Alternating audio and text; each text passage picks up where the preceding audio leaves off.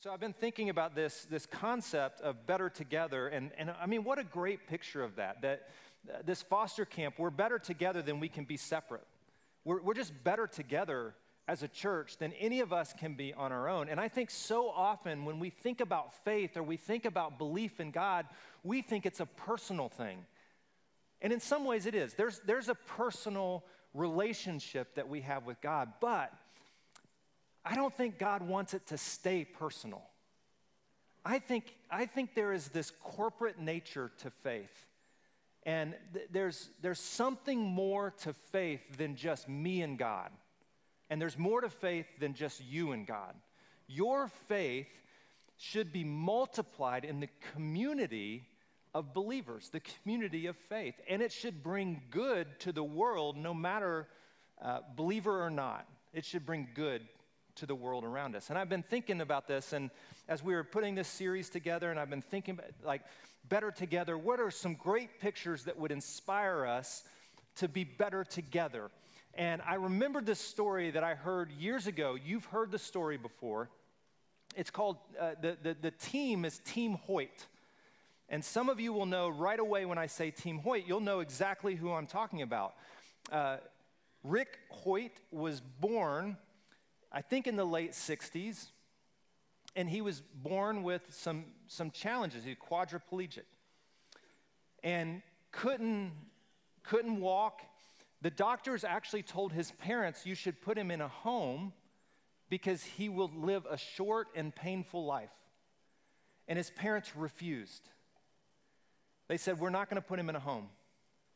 We're going to treat him the, to the best of our ability like any of our other children. And they said he'll never speak, he'll never walk, he can't control his muscles. There's, there's just too much wrong with him. But the mom, she, Judy, she said, I'm going to teach him the alphabet. And so they used everything they could to try to teach him the alphabet. And they noticed that, that Rick, when they walked through the room, Rick's eyes would follow them. And they knew there was more going on than they could see. In 1977, there was a lacrosse player in the area in which they lived, I think in Massachusetts, that was in an accident and became a quadriplegic. And they were doing a benefit run for his family, for him and his family. And Rick, who had learned to type the alphabet with his head on a computer, unbelievable, asked his dad if they could run the race together. His dad, by the way, was not a runner. But because his son asked him if they could run the race together, he said yes. And he fixed up the wheelchair that they had, and he put his son in the wheelchair, and they get to the 5K, the race, 3.1 miles, and the organizers laugh. And they're like, there's no way they're going to make it through this run. There's just not a chance. And you know what? They made it through the run. 3.1 miles, him pushing his son. When he got home from the race, he typed on his computer this statement Dad, when I'm running, when who's running? When I'm running, it feels like I'm not handicapped. And it changed his dad's life, which changed his life. Team Hoyt, uh, his, his dad, Dick, began this journey of running. He wasn't a runner.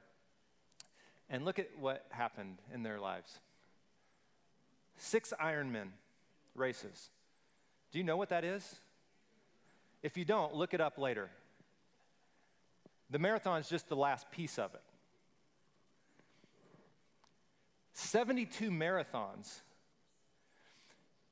In the 80s, when they decided to try to run the Boston Marathon, the Boston Marathon organizers told uh, Dick, the father, if you want to run in the marathon, you don't need to run a qualifying time for you because your son is with you. You need to run a qualifying time for him, which is significantly harder. Two hours and 50 minutes. They had to run a marathon in order to qualify for the Boston. The Boston was having none of them in the race just because they were different. And his father decided, we'll figure that out. Ran a qualifying race of under two hours and 50 minutes to get into the Boston. Now, listen, I, am a hack runner. I like to run a little bit, and I only run so I can eat whatever I want. Running a marathon in two hours and 40 minutes is no joke. You are moving. And if you're pushing someone as well, you, are you're, you're exerting some energy. It's, it's unbelievable. 72 marathons, 32 Boston marathons, 257 triathlons. Come on. Over 1,100 endurance events together. When he swam, they would attach a bungee cord from his waist to a raft, and he would swim in the triathlons with his son attached to him in the water. I think a, an Ironman, I think it's a 2.1 mile swim, I think, something close to that, which is no joke. And you have a raft creating a little bit more pull behind. I mean, it's unbelievable. We are better together than we are separate.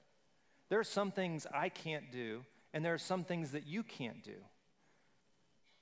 And when we bring it together, we create an unbelievable picture of kingdom and family and what God wants us to experience. We are, we are better together. Last week, I, I, I read this quote from John Mark Comer, and I just want to I want to throw it out there again and, and take a picture of this quote. Um, I, I meant to, to get our team to, to put it on Instagram or wherever we put all that stuff. But here's what, here's what John Mark Comer says Live in a thick web of interdependent relationships quietly defy the individualism that is wreaking havoc across the West. Listen, there is an individualistic nature in our world and in our part of the world that is, that is moving each of us to think only about ourselves. I'm caught up in it. Many of you are probably caught up in it. The world tells us to get yours. Come on, church. This goes against the grain of the life of Jesus Christ. It goes against the grain. Surrender your autonomy to love. Place yourself in the constraint of community, for it's here within community, within deep relationships, that we are set free in a way that we could never experience on our own. Listen, if we continue to fight for ourselves and for our individualistic nature, we will die alone. We'll end up all alone. And none of us want that. He goes on give up your preferences for the sake of others. Listen, I, I can't say it enough. Like the track camp, the adventure camp this summer, I mean, it was a huge sacrifice for the people who went. I mean, they took a week, most of them took a week out of their schedule, off of work. They didn't get paid for this. And they went up and they slept on bunk beds. And I think there are bugs up there. there I mean, we got bugs in the valley now, but more bugs up in the mountains. And I don't know if you've, how, I mean, how long it's been since you were at a summer camp, but in the guys' cabins, I mean, it just smells. I don't know about the women's cabins, but it just, it's like, like give up your preferences and what feels good for the sake of others. En- enroll in the school of love, agape love. And when you fail, which you'll do, and I'll do, we'll fail, come back and throw yourself the mercy of God, the grace of God. Eat the bread, drink the wine, ingest the forgiving love of God. Now, we're going to have an opportunity to do that in just a few minutes. But before we get there, I want to tell you a story about Jesus. And I don't think I need to spend a lot of time telling you all the details because you'll get the details as we read through the story. But uh, a couple, about a year and a half ago, there were a bunch of us on the Sea of Galilee on a Sunday morning. I, I, love, I love this picture. We were out on the Sea of Galilee, Sunday morning, and we're, we're out um, on this boat there's like 40 of us, probably 41, 42 of us. Um, that city is Tiberias, if you're wondering where that is. Some of you are like, I wonder what city that is. That's Tiberias. And um, as we're on this boat, I, I find myself standing there, and I, I think I started to tell him out loud, like thinking of the stories of Jesus, and like looking at these shorelines and thinking that's where, like that's where Jesus was walking. And that's where he called Peter and John, and he said, Follow me, like leave your nets behind. There's probably a, a fishing village somewhere that he just said, I mean, just come follow me.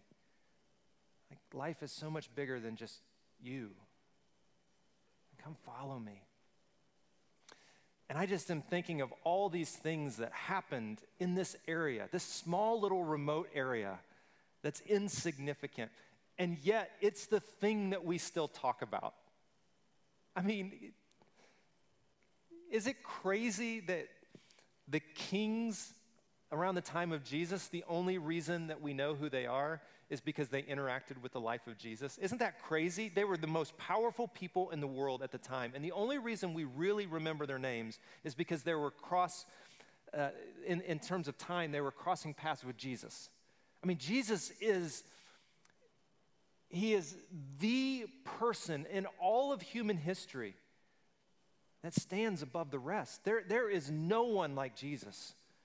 And, it, you know, some of you are skeptics about God and, and about Jesus. I, I get it. You're not sure what you believe, but you cannot just look past him because he, in some ways, stands above everyone else when it comes to human history. Jesus is just there.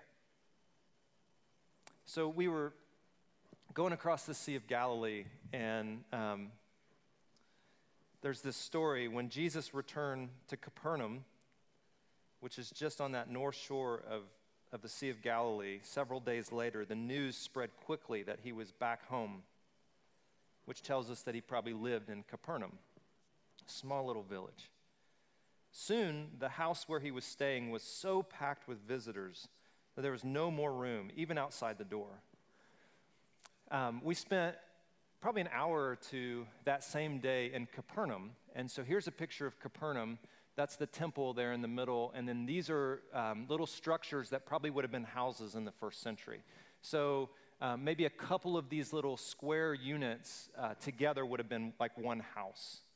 So fairly small. Capernaum was a, a fairly small village. It wasn't, it, it wasn't huge. Uh, you could see from one side to the other. And the, the temple there, um, that one has, you know, it, it, they continue building temple upon temple. But if you go inside that one, you can actually look down, and they've ex- excavated down to first century temple, and we know like that's where Jesus taught. Like he was hanging out there. And these stones that we walked across, Jesus probably walked on those stones. Is that crazy? Ah, that's crazy to me. And this is the story. So, one of these houses where Jesus was staying was probably packed with people and you're thinking, well, that's not a ton of people. But even outside the house was packed. People were gathered around, and Jesus was teaching, and all these things were going on. And while he was preaching, four men arrived carrying a paralyzed man on a mat. And they couldn't bring him to Jesus because of the crowd. There were just too many people. So they dug a hole through the roof above Jesus' head and then they lowered the mat with the paralyzed man down in front of Jesus. Now, if you were the owner of the house, you have a different thought about the story. These four men had a buddy who was paralyzed, and they just wanted him to get close to Jesus. Now, this next line is crazy to me. I think for years I ran, read through this story and I picked out all these different places and pieces of the story, but this one, look at this. Seeing their faith, Jesus said to the man, My child, your sins are forgiven. At first, I was a little upset about that. I'm like, His sins are forgiven. The guy needs to walk. His sins are, okay. Maybe that's okay. That's good. I mean, yes, it's good. I'm a pastor. I should say, yes, it's good. It's good. But what about, like, can he walk? Can, we, can he walk? Like, don't you ask that question? Like, why would Jesus say that?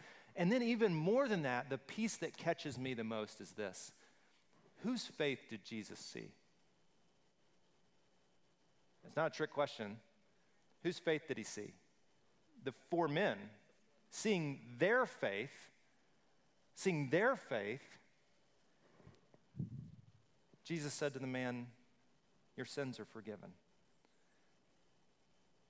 The man experienced the forgiveness of God not because he was assured, but because of the faith of his friends.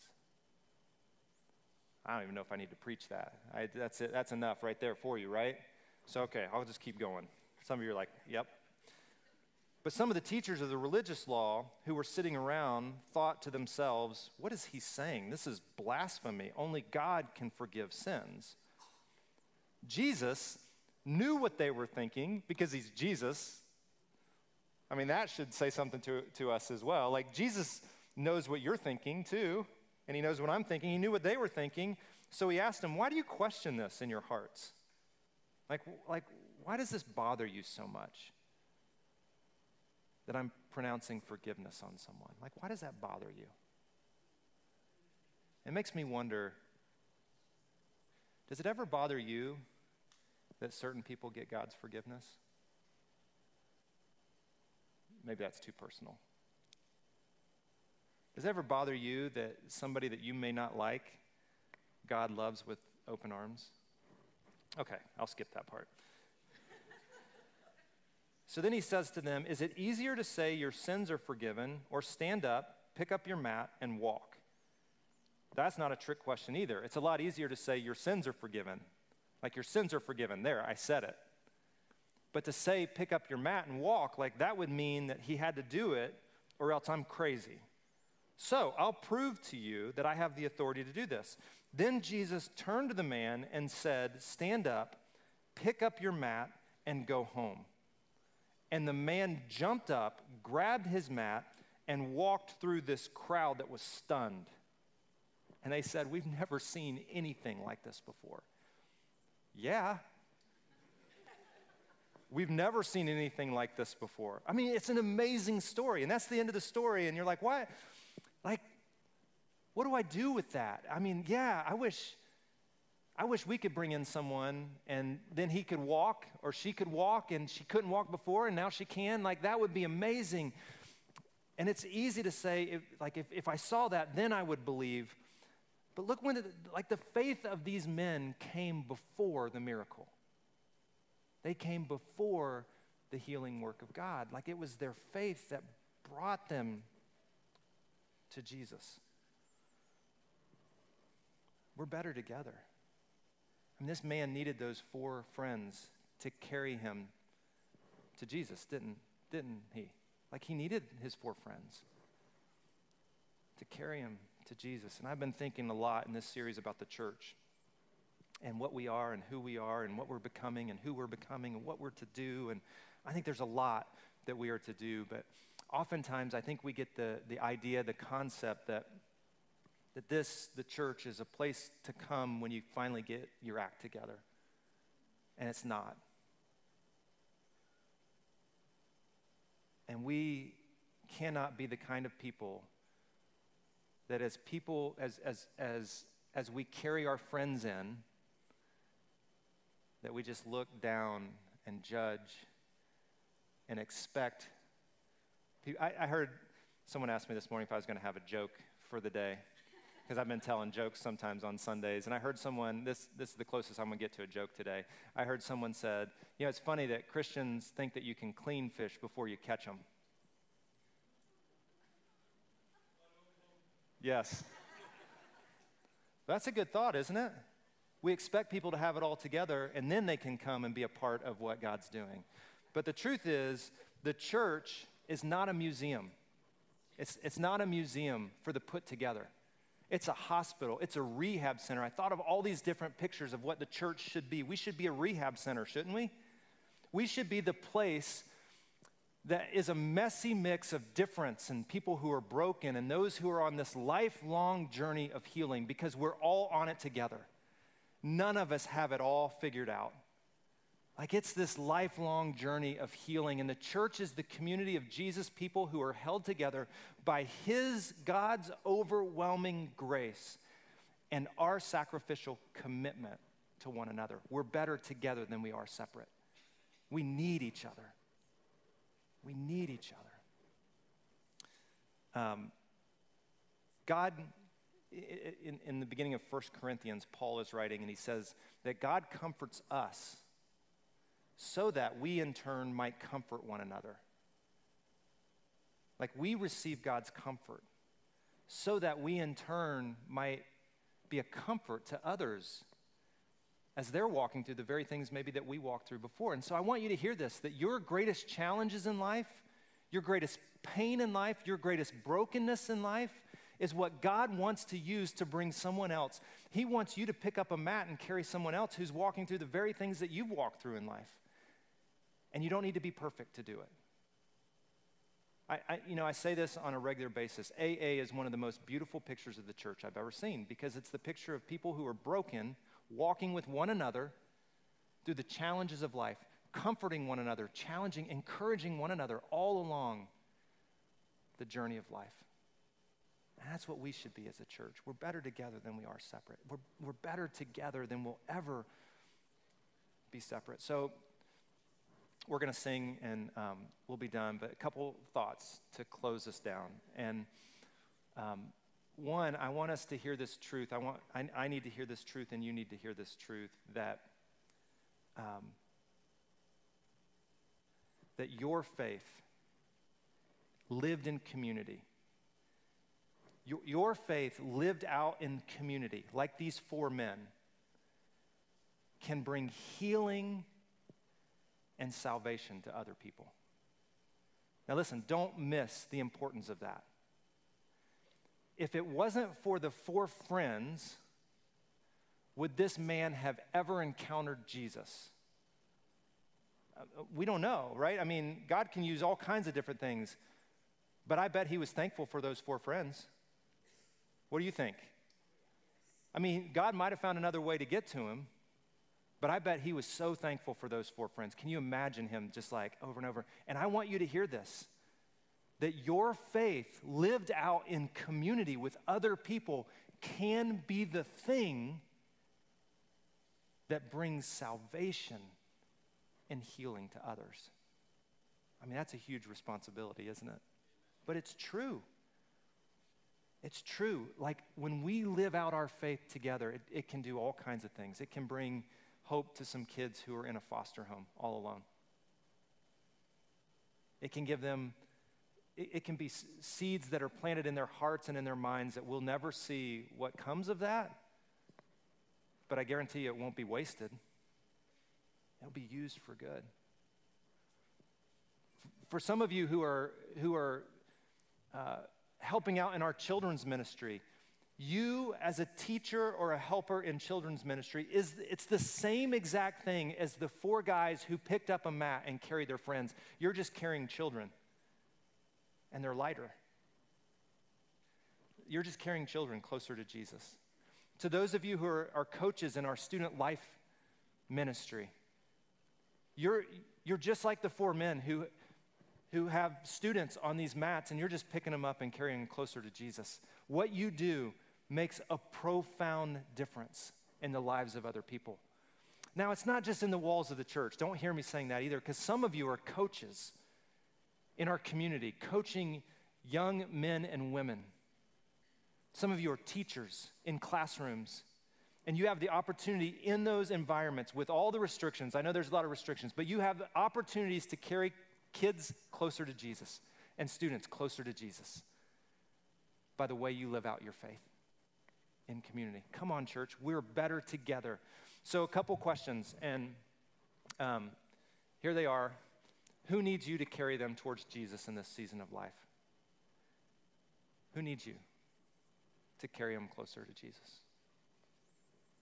It might be your kids or your grandkids, it might be your spouse, it might be your parents, it might be your neighbors or your best friend. I, mean, I don't know who it is, but who needs you to? And then the second question is, um, if you needed it, who would carry you towards Jesus? And see, Digging into community in the life of the church is about traveling together. And if you've never needed someone to carry you closer to Jesus, just wait, because you will. We all do.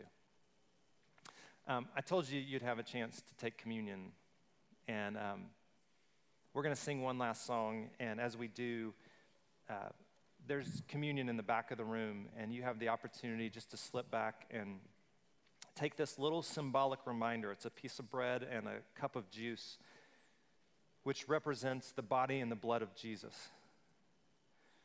And one of the understandings of taking communion is that we remember what Christ did, but also that we commit ourselves to that same kind of life for others. That when you take communion, you're saying, you know what?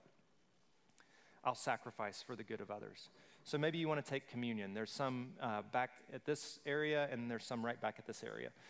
And then uh, on the side of the room, there are some candles. And in the Bible, light represents God's presence. And maybe um, you feel disconnected, or you have someone in your life who feels distant or disconnected from God. And maybe as we sing, you just want to slip back and light a candle and just say, God, I, I need your presence, or my friend needs your presence in their life. So would you show up uh, for them?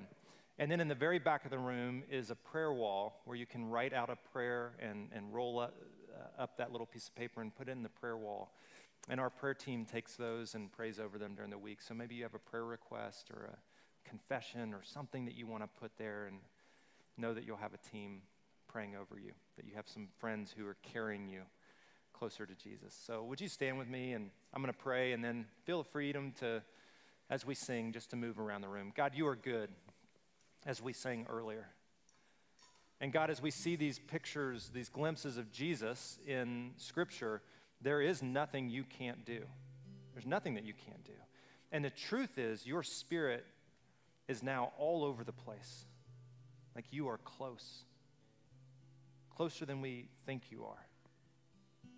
So, God, I pray that we would, we would look for you God, I pray that we would sacrifice for the good of others, that we would pick up a mat with some friends and carry, carry other people closer to the throne. We pray that people would come to know you, your grace, your love, your mercy.